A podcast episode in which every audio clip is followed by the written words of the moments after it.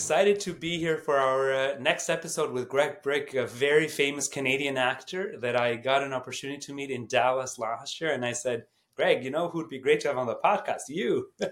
You'd be the first for, uh, professional actor that has joined us here, and uh, certainly uh, a profile that we don't have, uh, we don't encounter often. So it'll really resonate with our audience. Thank you for joining me, Greg. Oh, Gary, it's my pleasure. I uh, I enjoyed meeting you in uh, in Dallas at the Deloitte Entrepreneur Summit, and um, you know I'm happy that you you reached out, and we'll get a chance to have a nice little conversation here today. Uh, and Greg, in a in a quick nutshell, tell us a little bit about you, your upbringing, and who you are. Uh, who is Greg Bryk for people that don't know you or don't know you well? Sure. So uh, my name is Greg Bryk, and I am an actor that has made my career primarily in Canada, and I've appeared in over 110 different movies and TV shows and uh, video games now. But I was born in Winnipeg, Manitoba. My dad, Don Bryk, was a lawyer there and then became a federal judge. My mom, Doreen, was a teacher until she had me, and then she was a stay-at-home mom and had my brother. And she she spent her time raising us. And then when my brother became in his early teens, uh, she went back to work, worked at a school.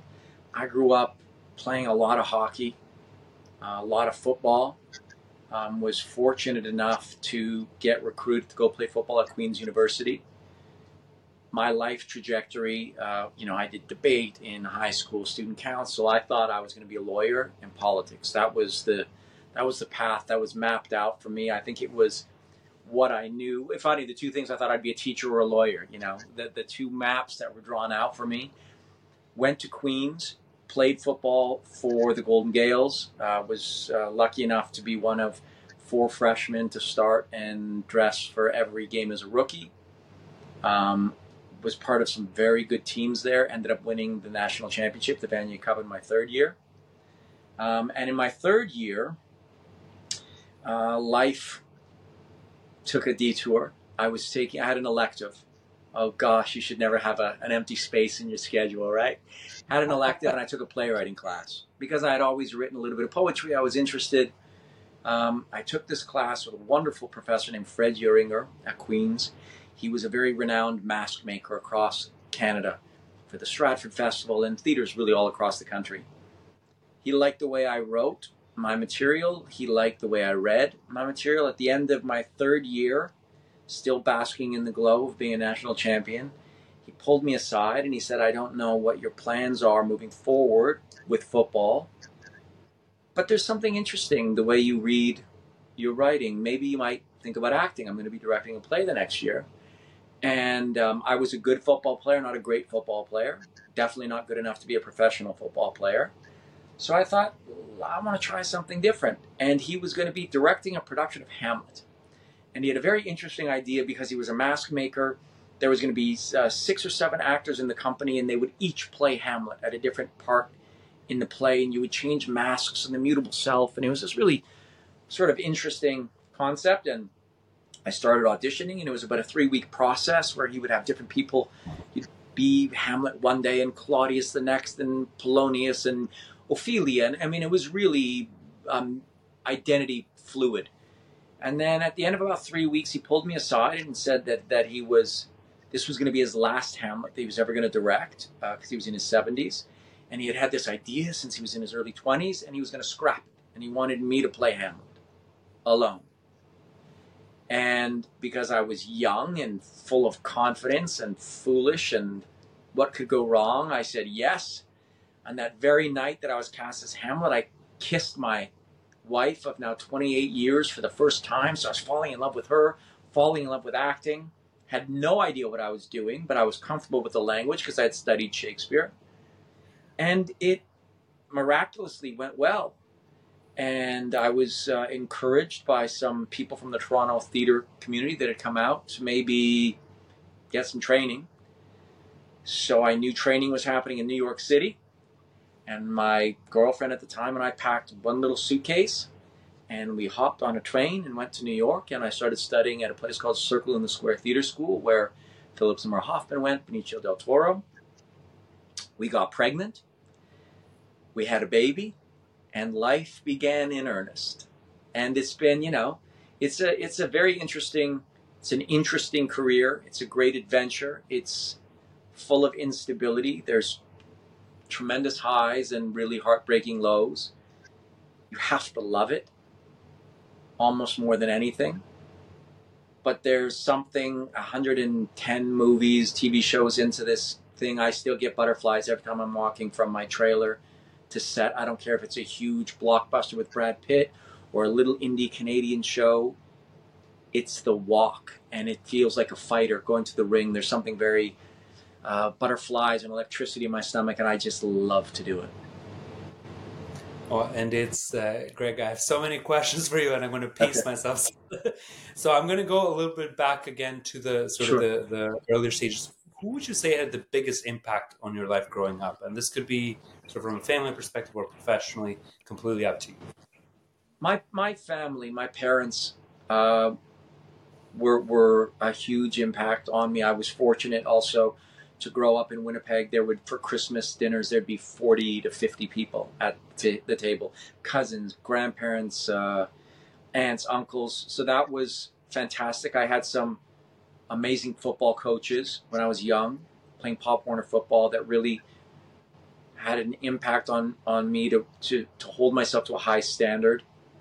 I was Jesuit educated at St. Paul's uh, High School.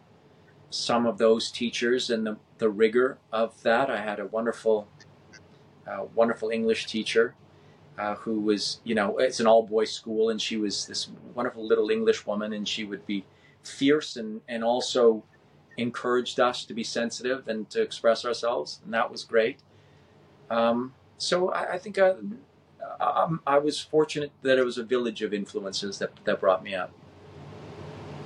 And uh, and that's often a combination, uh, Greg, is you get from from family all the way to sort of pivotal uh, moments in, in uh, people's lives. Yeah. Uh, so on, on, that front, uh, obviously the the sort of we talked a little bit about how you got into the acting career.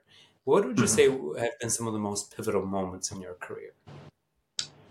Oh, I mean, early in my career, there was no career, and I I uh, had two kids and at one point I was um, I just hadn't worked. I was waiting tables. We, you know, we were like broke, broke, broke, and we had a marriage counselor say, "When are you going to grow up? You know, you've got kids to provide for." So I wrote my LSATs and I got into a bunch of law schools, and I was going to go to law school.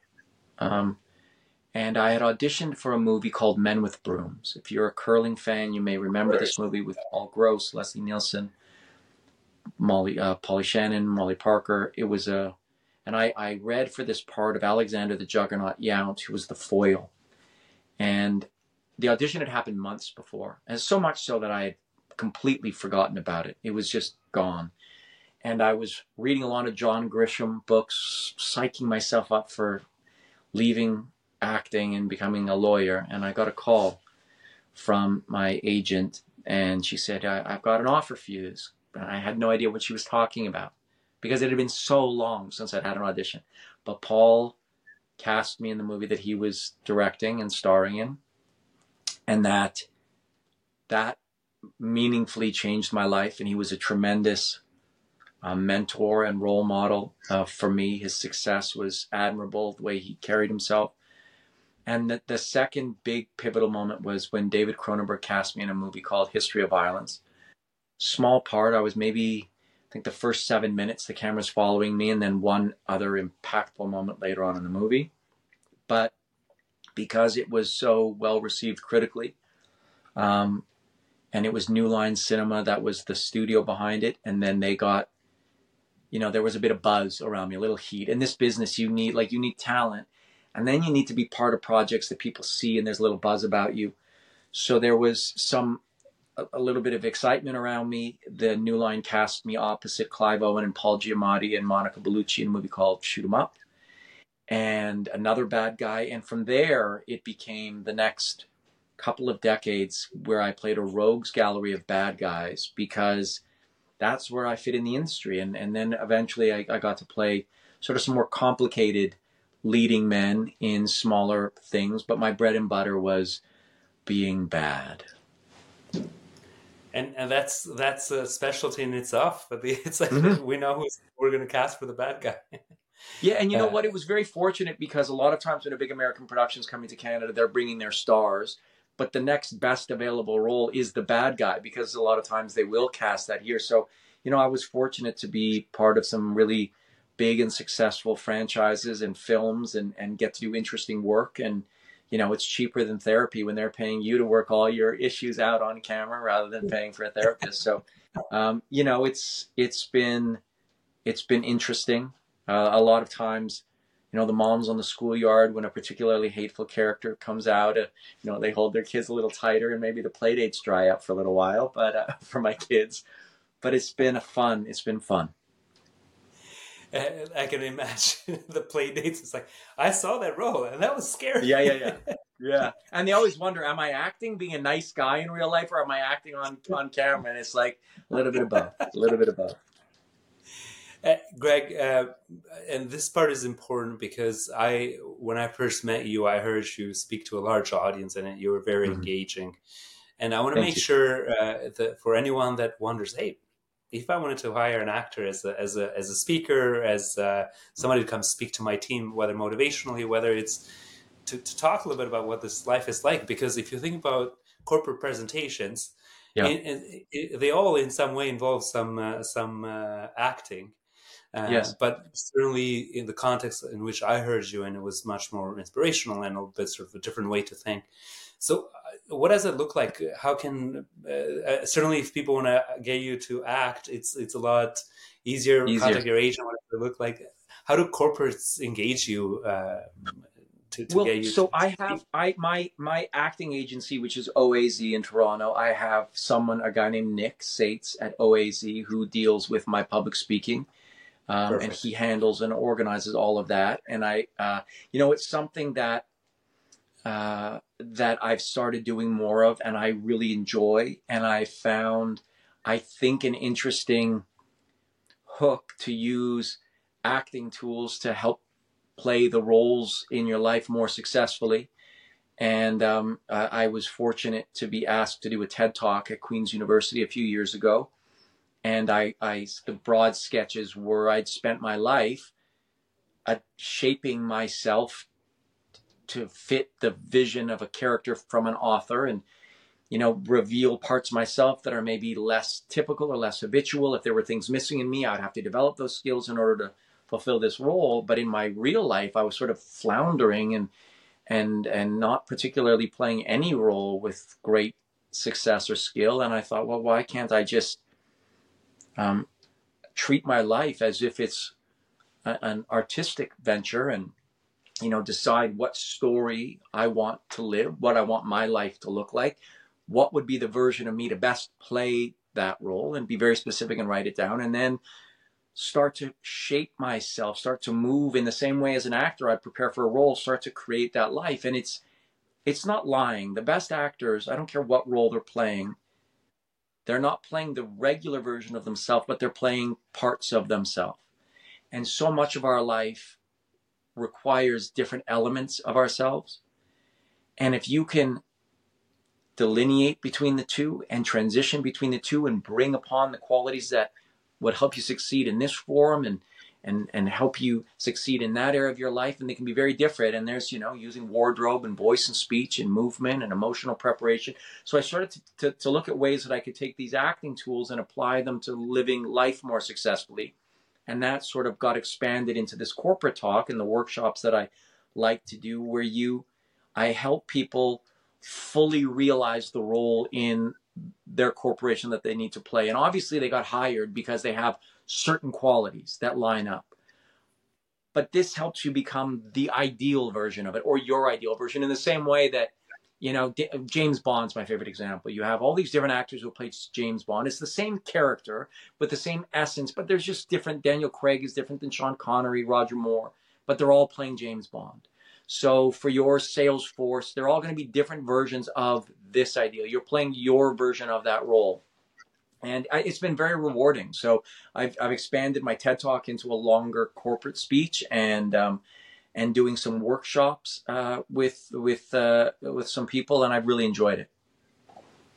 Well, it really resonated for me, Greg, because if you think about it, we're sometimes so enthralled in our day to day work and so busy doing what we're doing. And when we go home, we have to be a different person because our kids yes.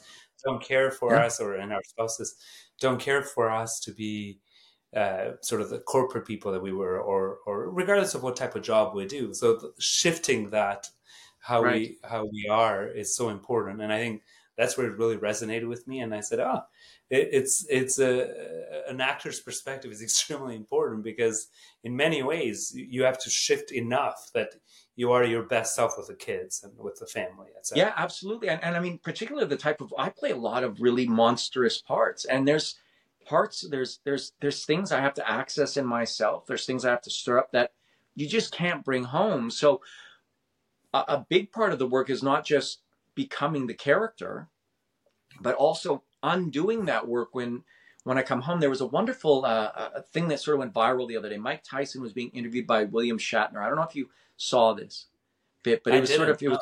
So William Shatner has a podcast, and who knew that it would have been so insightful? But I was a huge Mike Tyson fan when I was growing up. Loved boxing, boxed myself, loved Mike Tyson, and used to cry, uh, particularly when he was young before he'd enter the ring. Very emotional.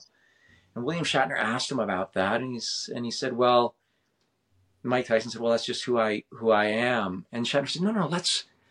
What is that? What's the feeling behind that?" And Mike said, "I would cry because I didn't want to be the person I was going to have to become to step into the ring." And Shatner was like, "Ah," and he said, "Not just." The violence I had to bring, but also all the things, the jealousy, like all these other qualities that came with Mike Tyson, the fighter.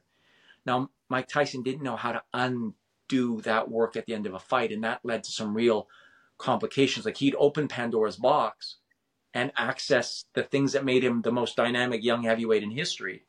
But he, then he didn't know how to put that back in the box to then go and, and, and deal in normal civilian life. Soldiers have that same problem. People that are in really um, physical or violent, stressful environments like that corporate world. I mean, if you're Succession, if you're the, you know the, the dad from Succession, you might be a, a killer at work, but your marriages are destroyed and you have no relationship with your kids because you can't turn that off. And I teach a process of both becoming and then unbecoming. And, and a lot of people, the mistake is that you can't just let go of work. You have to grab onto something else. So the work is not just letting go of that, but actually becoming and grabbing a hold of qualities that will allow you to play the the husband or the the father or whatever it is, and uh, whatever it is you need. Uh, so, Greg, I, I, would recommend to any uh, corporate uh, people listening, which is mainly what we get to the podcast, right. to, to, to, chat with you and have that discussion because I think it's particularly helpful. Uh, I would love. It. I would love is. Uh, the reality is much like the how good actors really dive into the role and and read of, of profiles of people like the ones they're playing, etc. Yeah. Our daily life shouldn't be very different because we need that level of effort in everything we do. Yeah, absolutely. There's the, the difference between good and great is the passion, is the commitment, is the focus, um, and it's it's the willingness to immerse yourself fully in something. And I think a lot of times there's a difference. There's a difference between making an effort and making the necessary effort.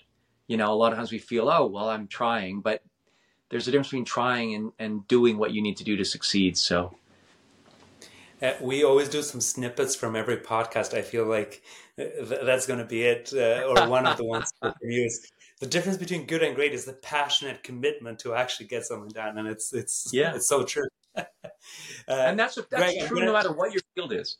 hundred percent, hundred percent. Yeah, I don't think anyone would argue otherwise, and it's the the like I said, that for me that really resonated when you said we got to do that in every aspect of our life, and right, and we have to be our best actors in every aspect. So that's that's yeah. to this day still resonates. well, I, I am glad it, it it did resonate with you. And another thing that I think is important is, I know when I was a young actor, I was afraid that if, because I was quite a volatile young man, and I was afraid if I let go of that then I would lose what made me special and dangerous and electric on camera.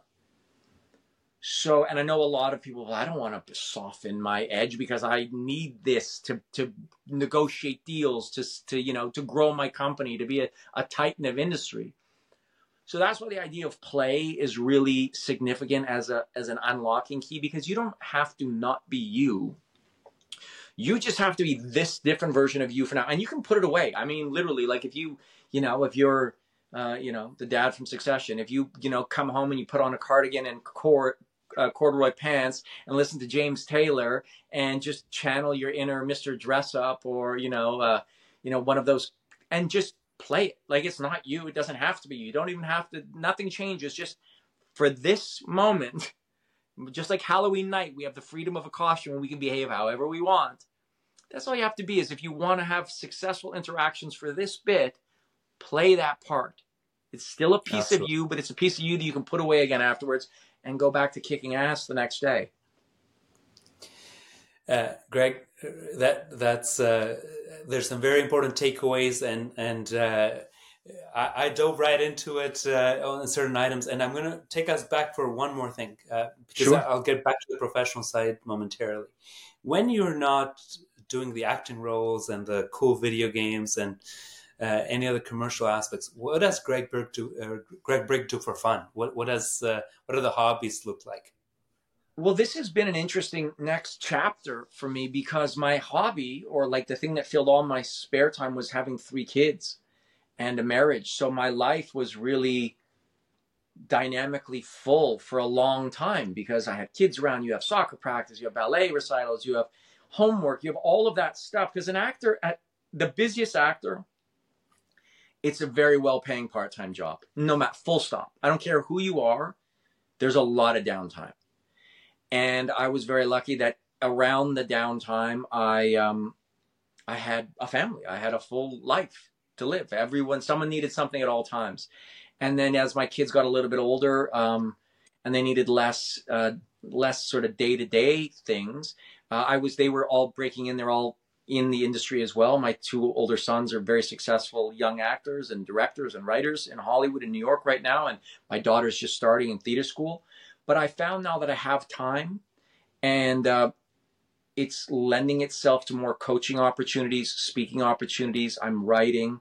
Um, I sort of have parallel tracks. I have an actor's um, being the father of three successful young actors and and filling wearing a whole bunch of hats for them. Sometimes it's advice and a sounding board and helping them navigate the terrain or being a, a, scene partner or running lines or preparing all of those things. Like I've been an actor's dad. So I just recently launching something on that'll be on Instagram and YouTube and TikTok, which is called The Actor's Dad. And there's also a like private one-on-one coaching that come with that. But I'm just going to give advice. I'm going to answer questions. Like if, if I, my dad had been in the industry, what would I wanted to have asked him? So it's, there's that and then I'm also based on the the speech that you saw. I'm working on a more life coaching, corporate coaching um, avenue called the a book called The Power of Not Being Yourself, and there'll there's a website that I'm launching with that, and that'll be sort of helping use those acting tools to to play the roles in your life more successfully. So I'm trying to take the spare time I have and not read endless sports news or news and do some writing and uh, and give back. You know, you need. I think at every stage in our life, we need to take stock of what's our purpose and what value can we give to the world around us. How do we make it the the world around us a little bit better, but also people's lives around us a little bit better? And I've been fortunate to have accrued some knowledge and some experience, and have some talent. Um, and I've I'm finding ways to share that to help people either their their career work better as an actor or their careers will work better using the actor's tools in, in their normal lives. You know, and that's uh, I can't say I'm surprised, Greg, but it's it's even the hobbies have an element of, of fun yeah. work, but fun work is fun. it's yeah. It's I mean, I love to read, Gary. I read. Yeah. I love to go to restaurants. I'm a huge, huge foodie. Love that. Um, I love to travel. I box still. Like, not I don't get punched in the face anymore. I'm not a young man, but I still love the the discipline of being in a gym. Um, yeah. I like yoga as I'm getting older and I can't lift as heavy weights. I like I like doing yoga. So life's fun. If you let it be fun, if you make it be fun, it's fun. Well, and, and that's I always like that perspective of yours. So it's uh, you have to put the fun hat on once you're done with the, the yeah. work hat on. Yeah, that's, that's it. Um, and Greg, to go back a little bit to to the early mm-hmm. stages of your career, and, and we chat about what it was like. It was challenging. It was you had to wait tables. You had to do all these things while mm-hmm. you were building your acting career. And yeah. I imagine most acting careers look like that. Uh, that with a lot of sacrifice, not mm-hmm. very easy to become successful. The glitz and glamour that we see with some very successful few is not probably what happens generally. So, right. what for us, for anyone considering an acting career, what advice would you have? What does that path look like? And I know they're not all the same, but just general advice. Well, if if I could, confidence is is an important quality to carry into this industry, and also not being desperate. So, if you have a way to that's not soul crushing for you, but a way to make enough money that you can say no. No is the, the only power an actor has in negotiations and whatever. But if you're desperate, like in anything in life, if you're desperate, desperate to make that sale, desperate to make that connection, it doesn't it doesn't work. So I would really recommend for young actors to approach it like a, with a life plan. You have the passion and you need to have a passion and you need to train you need to train with the best people you can surround yourself with. You need to do it. If there's local community theaters, get involved. It's reps on the ground. It makes you better. Become obsessed with it. I like, you know, Tony Robbins is always talking about, you know, you you have you find your great obsession. And if you want to be a great actor, be commit to that in the same way that Gary, that you're building, you build your company. You you can't do this through half measures. You need to be all in.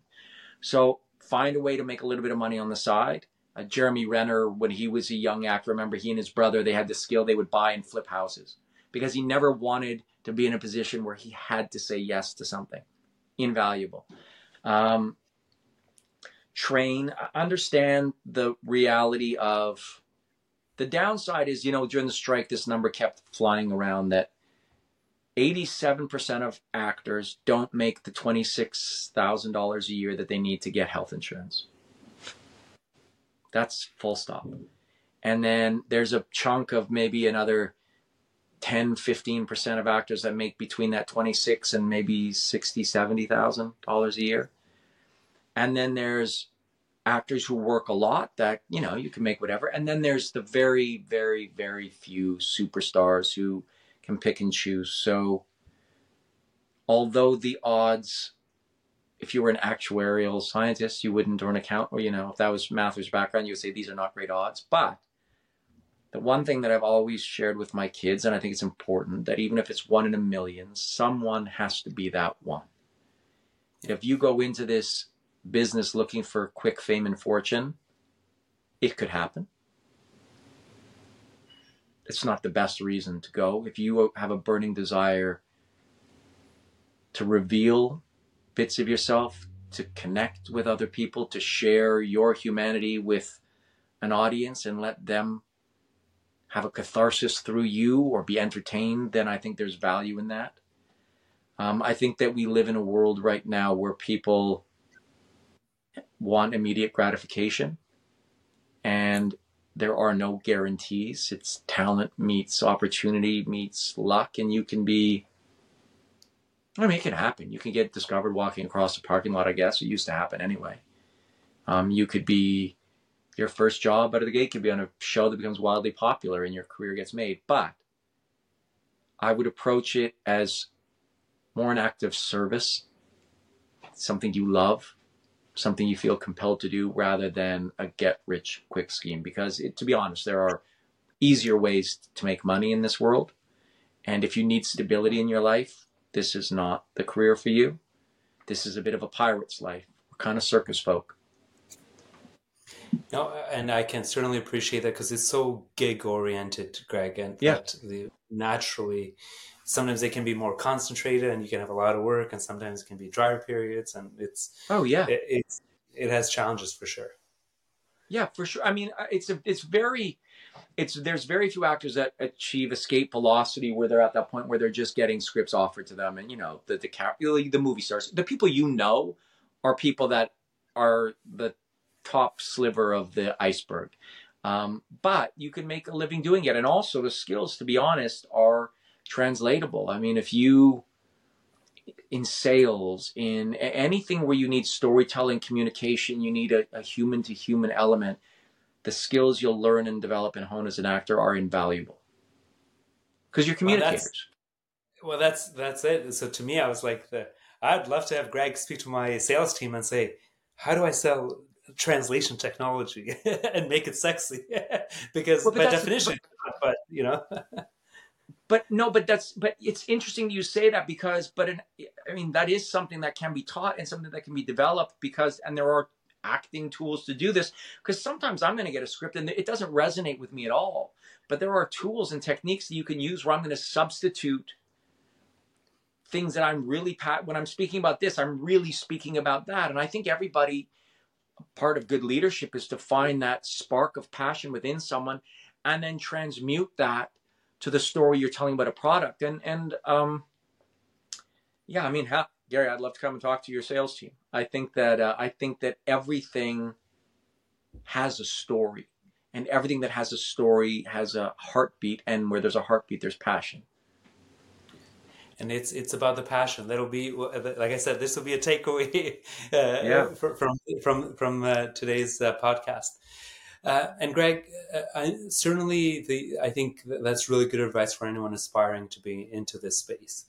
And uh, once you got into it and started getting some traction, what were some of the opportunities that you were the most excited about? And and and then sort of maybe initially that didn't pan out to be quite as exciting, and then some that you weren't as excited about, but that turned out to be great opportunities. Well, um,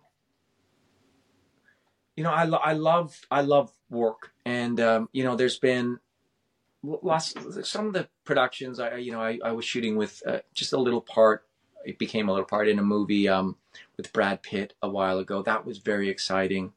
Um, you know being even a young actor at the Stratford Festival in front of 1800 people that was exciting. I love the travel. I love the sense of camaraderie. Um, I, I had an opportunity to be a part of a movie a mini series called Book of Negroes based on the wonderful novel and to shoot in Africa for a while was pretty extraordinary. I was shooting in Tajikistan uh, right after 9 11, like right on the border of Afghanistan. That was very interesting.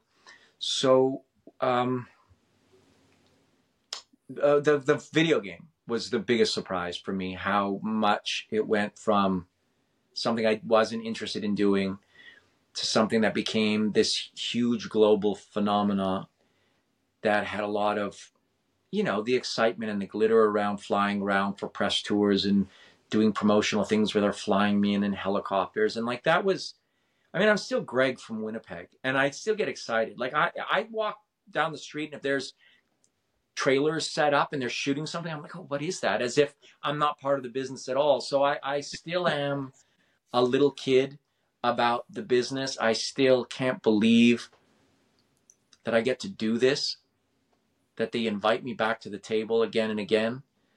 Um, you know, I've had, I feel blessed that I've had maybe two not great work experiences. And even then I was able to sort of find, uh, find some grace notes in that, you find moments that I like, but just the overall tenor wasn't great. And as I get older, I can recognize that the, the people involved that made it less than ideal, the, the two directors were going through their own things as well. Like we often, you know, we take things personally, and I, I'm I'm very much into stoicism over the last little while. I'm very interested. Like I, I enjoy the philosophy and reading Marcus Aurelius, and I think that we take things personally and we forget because, of course, our life is the most important life to us.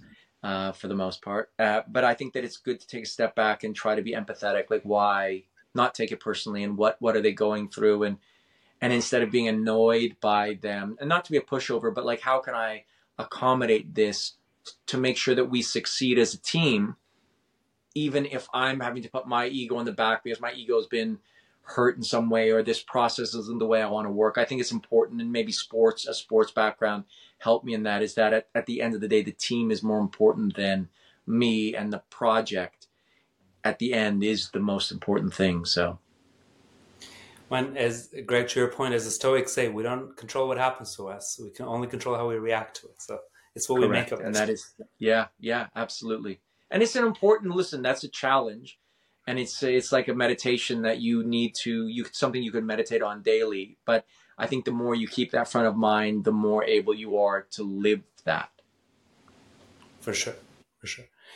And and in many ways, Greg, it's no different than a regular business. The the 80-20 rule that often 80% of your revenue is from 20% of your clients, and then you have sure. sort of another 80% that is it doesn't become great earners for you, but you need it for diversity of experience, etc. And yeah, they become learning experiences. I I suppose acting is no different in that sense because you're you're going to get some gigs that don't work out to be quite what they were, the, what the potential that you may have initially thought they were. Yeah, absolutely. And it's such a collaborative, much like running a business would be a, such a collaborative art form, particularly film and TV. There's, you know, you can, what, what can happen on the day on the set, but now you have, well, what, what take did the editor pick and the director pick for what lay and a lot of times your best performance isn't the one they chose but it's framed best or there's a sound issue so you really have to live by i'm going to do the best work i can do now and then I have to let it go. It's out of my hands. And then I have to just be grateful for the next opportunity to do the best work I can. And the the the less you attach to the less you attach to the result that you want as opposed to what it's going to be, the, I think the happier and saner you'll be. And that doesn't mean you shouldn't strive and push for better and better. I mean, you don't accept you don't accept inferior work, you don't ex- accept mediocrity because no one benefits from that but once the die is cast, the die is cast. And Greg, you've had a great career yourself. You've also worked with some very famous actors and actresses yeah. uh, throughout your career. What do, what do you all have in common? What are the common ingredients success in this business? I think that there's, yeah, yeah I mean, it, there's a and there's a, I make a distinction, even though the vast majority of them are wildly talented as well, but stars and then really great actors, and sometimes they're not. You know, the great actor doesn't always become a star. Um, I think that there's a a confidence in the work, maybe not in real life. Like I've met some wildly successful and famous um, actors that are absolutely dysfunctional and neurotic and anxious and but when they're working there's something that maybe it's what they're meant to be doing so they find their raison d'etre and so there's a confidence there. I think there's a great sense of shared humanity a generosity in the work. Again i've seen terrible behavior but in the work there's a generosity of spirit. And you know people like Elizabeth moss when i did um, handmaid's tale for a little bit she was I don't know her personally at all, but she was such a spectacularly present actor that it was almost like she was projecting her thoughts into my mind. I could I could read her mind. It was that like her intentions were that clear. She was so present. Donald Sutherland, Clive Owen, Giamatti, Viggo Mortensen. I mean, some really, really, uh, really great talents. And it's always there's a great fraternity of equality amongst actors too at after the first take. I think that stars feel guarded at first because you know they don't know. But if you do good work with them, then you're just you're you're a you're a band of miscreants, you know, running off into the night, and, and last like um, lifelong lasting friendships start, and um, there's a great respect amongst in the same way that I think between fighters, you know, there's a respect for people that are willing to put themselves on the line like that daily. And I've heard the same thing with with athletes as well, Greg, yeah. and like of the the, uh, the um, certainly with with a lot of uh, people that are sort of in similar business that is so intensive that where marginal uh, effort uh, can can be the difference between oh, uh, yeah. can be the difference between winners and and uh, first and second place. so. Oh yeah, and some people are just it's like they've been you know they've been touched by God for lack of a better word. Like they just come across on camera. They just pop. And, uh, you know, a, a historical, I remember when I was a kid, I had a poster of Marilyn Monroe on my wall. James Dean and Marilyn Monroe. But I, I didn't, I mean, I, I'd never seen any of their movies or anything. And it was much later when I was in my early 20s when I finally saw a Marilyn Monroe film. And the second she walked on to the, as soon as she was on the screen, it was like, like this jolt James Dean, Marlon Brando, and Brad Pitt. I mean, these people, there's just something, DiCaprio. When the camera's on them, even doing nothing, they just, they just pop. They they come across, and you know, if you can catch a little bit of that, you can have a career. If you got a lot of that, you're a movie star. And if you don't have any of that, then um, it's your job to f- get relaxed enough and to find it in yourself. Because I think we all have a little magic dust in there somewhere. And uh, I imagine, Greg, not very different than most other areas. Talent is important, but the, the mm. replicate for hard work would be you can replicate it no matter how talented you are. Yeah, for sure. I, I like, and this is something that I think that when you're young, you want to believe that in like the the the myth of the genius, and you don't have to work, and you don't have to try, and and you, you know, as an actor, you need to, I, for my money, you need to prepare, prepare, prepare. You don't plan what's going to happen in the scene because you have to allow room for spontaneity and whatever is going to happen to happen. But you need to prepare and you need to work and you'd be, you need to be consumed by this. Um, and I've seen people that I thought were maybe the not most naturally gifted actors when they were first starting out become spectacular actors because they work. And I, I defy anybody to find a person who puts time and passion into their chosen endeavor and doesn't become much, much, much better. Now, even basketball, like I'm not a, but I'm a terrible basketball player. I don't know if you play basketball or not. But even like we're never going to make the NBA, but we could become so much better if we committed and we were in the gym and shooting, shooting, shooting day after day. You're going to become a lot better. I don't care what it is you want to do, whether it be business, whether it be acting, whether it be sports, whether it be whatever, law, medicine. The more you do, the better you get. Full stop. And that's what we need passion in life. yes, you do. Because you don't want to, that's the thing, like, how can we commit ourselves to drudgery? Like, if you don't at least, if you can't find a reason to love, and love doesn't necessarily have to mean falling in love, like when you're first falling in love with someone. I think of like love is for a, a vocation, is like a marriage. Like, you work at that. You have to find ways to make it exciting. You have to find ways to reinvigorate yourself. And that's your job as a, as a person is to find the spark and to rekindle the spark so you have an eternal flame for whatever that job is because you can't trust the novelty factor. That that wanes. You can't inspiration comes and goes.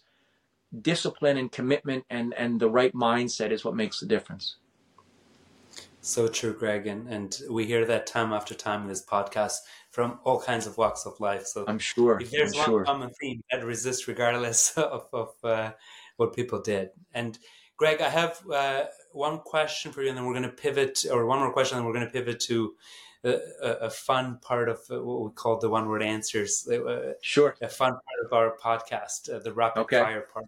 So, okay. um, if you were to ca- be cast as one historical figure in in uh, in anything, what would that? Who would that historical figure be? I would love and to I know it's Teddy, Roosevelt, Teddy Roosevelt, the the the the the great adventurer. You know, uh, I mean, I would love to play that. So, to anyone listening that is in this business, yeah, yeah. I mean, I don't know. I mean, I'm probably physically not right for that at all, but uh, uh, yeah, that I just find there was a sense of adventure about him. There was also a great, like he had a wonderful blend of the cerebral. He was a great thinker, a great writer, a great philosopher, but also sometimes someone just goes out and gets it done. Like that's a great quality. People that just get it done. And Greg, I appreciate that. And and uh, I have. What about you, Gary? What would you? What would be your role? What would you want to play? Yeah, and it's you know I, as I had this question for you, I was thinking the same thing. I was like, who would I want to do? And um, you know, you talked about the Stoics, and I said Marcus Aurelius has my son is named Marcus after Marcus Aurelius. So that amazing. As you can imagine, big fan. So it would it would be uh, one of the it would be probably one of the Stoics. Uh, Marcus Aurelius, the more likely one, or or oh, amazing, like, like a, a sort of one of the one of the figures that right now, you know, when we think of the ancient world, we often think of them as like, oh, we've come so long, such a long way. But in terms of the, the breakthroughs in philosophy that were done yeah. so early on and, and that are yeah. remain so true today, they were yeah. done by ancient Greeks and Romans in, in a way that that that has resisted time more than anything else.